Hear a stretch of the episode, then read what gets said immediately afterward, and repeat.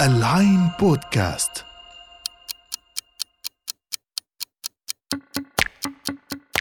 الساعة 25 الساعة اللي بتيجي بعد ما نقرأ نص أو نشوف فيلم. ونلف مع شخصيات خيالية برا الزمان والمكان. أنا سلمى أنور وحنتقابل أسبوعياً بالساعة ال 25 كرة القدم مش بس لعبة. كرة القدم حياة موازية. عالم كامل بيتقاطع مع الشهرة البزنس السياسة والحروب والسحر الأسود والموت نفسه أحياناً ده اللي حضراتكم هتشوفوه معايا بوضوح وإحنا بنقرأ سوا الكتاب اللي جايباه معايا النهارده. أنا ماليش قوي في الكورة وصعب عليا أستوعب كل قواعد اللعبة وأتابع الأهداف اللي أحرزت والنوادي اللي اشترت واللعيبة اللي احترفت لكن بحب الحكايات الكاشفة وأحب أستدعي حدوتة الإنسان وأفهم اللي بيدور حواليه وحواليا. عشان كده اخترت أقرأ مع حضراتكم النهاردة كتاب كرة القدم في الشمس والظل. وخلونا بقى نجري سوا مع الكاتب اللاتينو إدواردو جاليانو ورا الساحرة المستديرة وملكة غواية الشعوب كرة القدم. جاليانو كاتب العمل اللي بنستعرضه اليوم هو كاتب صحفي من أوروغواي. معروف عنه اهتمامه بالتأريخ لأمريكا اللاتينية والغوص ورا تفاصيل حكايتها. أما الترجمة للغة العربية فللمترجم السوري الأستاذ صالح علماني. خلوني أبتدي معاكم من اعتراف صدر بيه المؤلف كتابه. في اعترافه بيقول جاليانو لقد رغبت مثل جميع بني وطني في أن أصبح لاعب كرة قدم وقد كنت ألعب جيداً في الليل فقط في أثناء نومي. أما في النهار فأنا أسوأ قدم متخشبة شهدتها ملاعب الأحياء في بلادي تعالوا سوا نحط كرة القدم في سياق مختلف ونعيد النظر في الحكاية. في الجزء الأول من الكتاب جاليانو بيلعب مع القارئ لعبة ذهنية ممتعة بإنه بيعيد التعريف بعناصر لعبة كرة القدم على طريقته الخاصة. بيجرد اللاعبين والحكم وحارس المرمى والكورة نفسها من الصور الذهنية المتعارف عليها عبر عقود. وبيعيد معانا النظر ليهم كل هذه العناصر بشيء من التجريد الساخر والساحر في آن. ونبدأ من اللاعب اللي بيوصفه الكاتب بالقول إنه الشخص الذي يركض لاهثا على شفير الهاوية. في جانب تنتظره سماوات المجد وفي الجانب الآخر هوة الدمار. فاللاعب ده غالبا وبالذات في السياق اللاتينو أمريكي هو ولد خارج من حي شعبي فقير. ودي تيمة متكررة فعلا في حكايات المحترفين في الأندية اللاتينو الأكبر اسما وشهرة. اللاعب في السياق ده بطل حكايته. هو اللي صنعها بنفسه لدرجة إنه فاجئ بيها نفسه قبل أي حد تاني. الحي الشعبي اللي خرج منه الولد ده بيحسده كل الحي بيحسده لأنه نجا بفضل موهبته والفرصة القدرية من العمل في مصنع أو في مكتب محلي متواضع. مش بس كده ده كمان بقى بيظهر في الصحف وفي التلفزيون والإذاعات بتردد اسمه مقرونا بلقب البطل أو النجم. ده غير إن النساء يتنهدن من أجله والأطفال بيقلدوا حركاته وسكناته في الشوارع وفي النوادي. لكن برغم كده جاليانو شايف إن كل المجد ده زائف تمنه مدفوع غالي لأن اللاعب النجم ده دخل حلبة صراع شرسة وأصبح محكوم بقواعد الأندية الكبرى والاستادات الفاخرة ولزام عليه يليق أداؤه بالأموال اللي أنفقت عليه. وبالتالي فاللاعب المنكوب ده من وجهة نظر جاليانو بيلاقي نفسه فجأة أمامه خيار من اتنين في حياته إما الفوز أو الفوز لأن أي خيار غير الفوز قد يعني اللعنة والفقر. وربما الانتهاء وحيدا منبوذا مغضوبا عليه من الجماهير.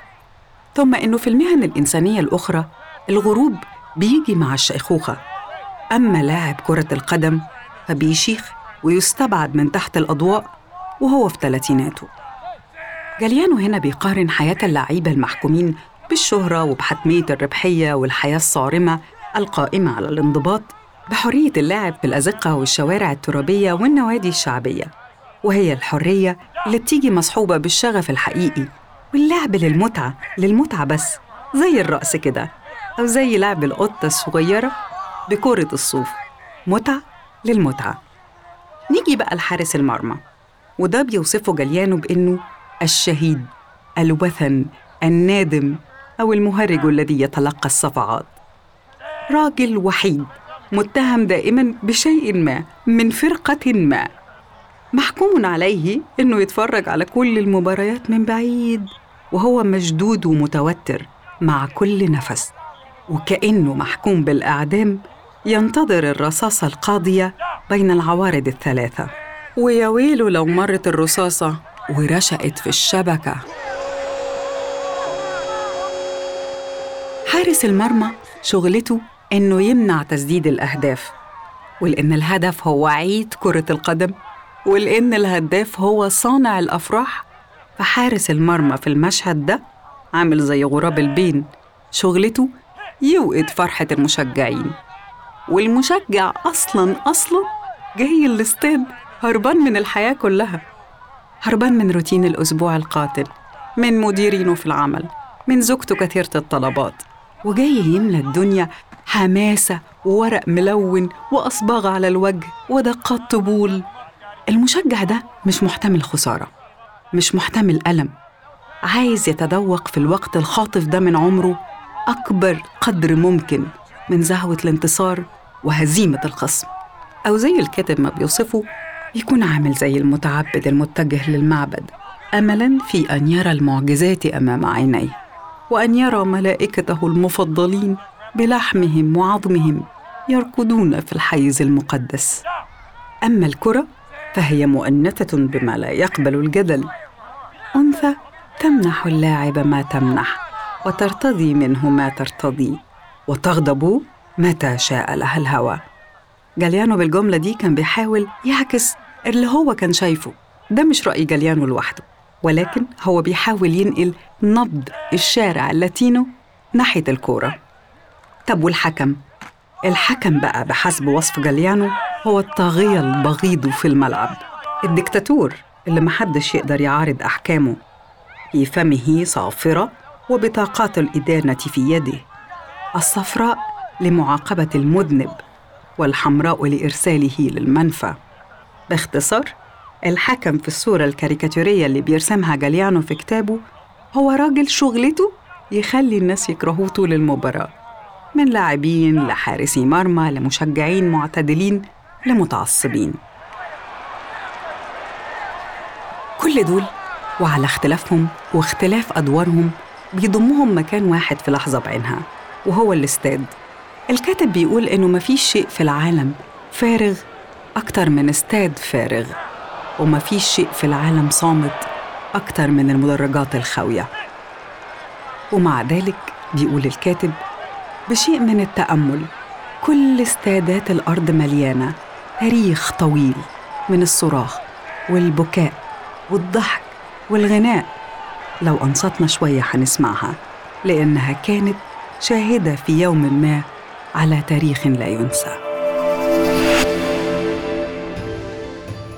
كرة القدم زي ممارسات كتير عرفتها الإنسانية ليها جذور في الحضارات الآسيوية القديمة تحديداً في الصين.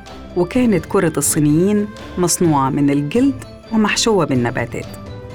المصريين القدماء كمان لعبوا كرة القدم وكانت كرتهم مصنوعة من القش أو قشور الحبوب وكانوا بيلفوها بأقمشة ملونة.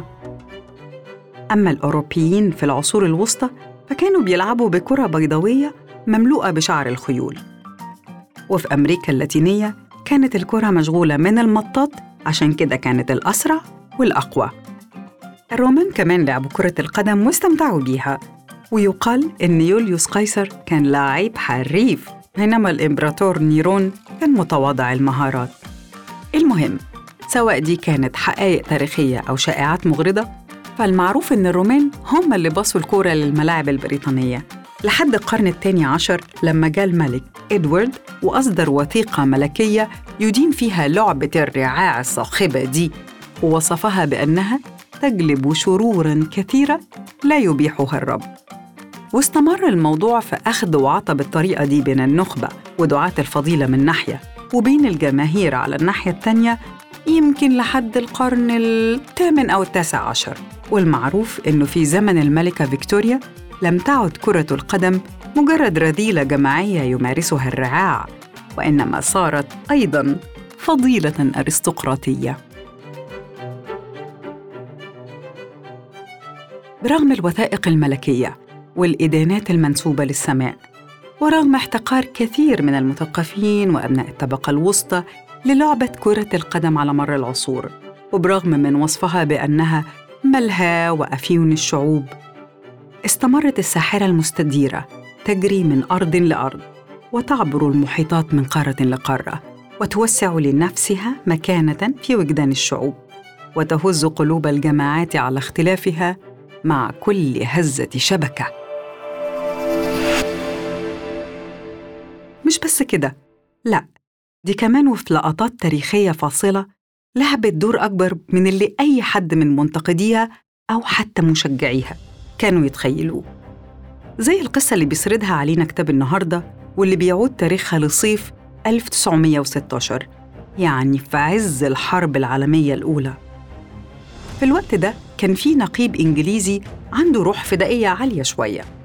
حب يغري فرقته العسكرية بالتقدم معاه نحو الخنادق الألمانية وبسط سيطرتهم على جزء من الأرض اللي وقع تحت إيد العدو. النقيب الإنجليزي أخذ الكورة الكرة مع النقيب. النقيب بيجري بيشوط بيهاجم بس مش لوحده. الكتيبة اللي كانت خايفة ومترددة بتجري وراه بنفس الحماسة. كله بيجري ورا الكورة. لحد ما بيقتحموا خنادق الألمان وبيستولوا على الأرض. النقيب قتل بقذيفة مدفع.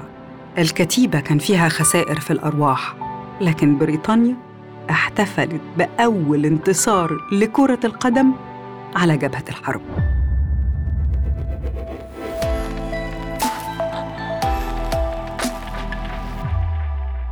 من الأجزاء اللي شفتها آسرة بغرابتها في الكتاب هي المقاطع المتعلقة بالسحر الأسود وتأثيره على نتائج المباريات. ودي حكاية مش غريبة على مشجعي الأندية والمتحمسين لكرة القدم عموماً. حتى أنا رغم عدم اهتمامي باللعبة بشكل خاص قريت وسمعت حكايات كتير عن الموضوع.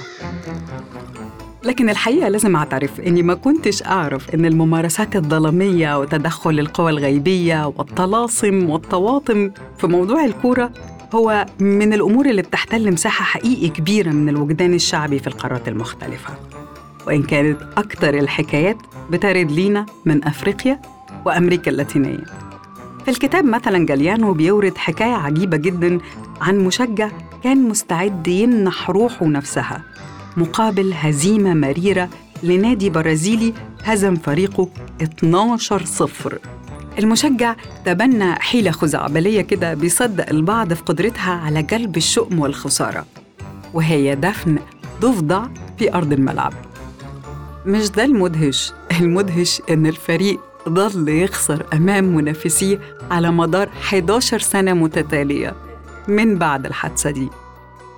في المقابل يروى أن نادي ريال مدريد في فترة من تاريخه ظل ست سنوات كاملة عاجز عن أن يحرز البطولات لحد ما جاء مشجع مخلص للنادي دفن راس توم في منتصف أرض الملعب. فهزمت رائحة الثوم تعويدة الشر وعاد النادي إلى إحراز البطولات. في نفس السياق ده في مشجعين بيرموا ملح في أركان الملعب عشان يبعدوا الأرواح الشريرة اللي بتعاكس منتخبهم وغيرهم بيلقي الحبوب في المدرجات أو الأزهار في بحر المدينة اللي بتشهد البطولة. وغيرها وغيرها من الأمثلة اللي أدركت معاها وأنا بطالع الكتاب إن في عالم كامل تخلف عن تشابك دائرتي كرة القدم والخزعبلات. كتاب كرة القدم في الشمس والظل بيتعرض لأهداف كروية بعينها لا ينساها عشاق الكرة وبيحكي الحكايات كمان اللي في كواليسها وبيستعرض عدد من حكايات اللاعبين لاعبين كتير أخدتهم كرة القدم من قاع المجتمع. وإنهاك العمل في المحاجر وساحات تقطيع الرخام ونقل قوالب التلج وتفريغ شحنات السفن في المواني وغيرها وغيرها من المهن الشاقة وأجلستهم كالملوك على السحابات الوردية.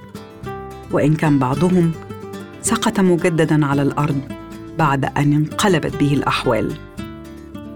كرة القدم زي ما بيوصفها الكاتب امرأة مخلصة أحياناً مراوغة مخادعة أحياناً أخرى. ساخطة جداً ولا تطيق أن يعاملوها ركلاً بالأقدام. الحقيقة الكتاب بياخد العقل بتفاصيل وحكايات ملهاش نهاية. حكايات أشخاص وتاريخ شعوب وغيره وغيره. لكن جاء الوقت إني أنهي العرض دلوقتي. أتمنى ألاقي من حضراتكم تعليقات ومشاركات تحكوا لي فيها كواليس وحكايات من كرة القدم في بلدانكم. بكده تكون خلصت ساعتنا ال 25 النهاردة. خلونا نكمل كلامنا في حلقة تانية وساعة 25 جديدة تجمعنا. ما تنسوش تسمعونا على موقعنا align.com slash podcast وعلى مختلف المنصات أبل بودكاست سبوتيفاي جوجل ديزر أنغامي وساوند كلاود فتكم بعافية. العين بودكاست تسمع لترى العالم.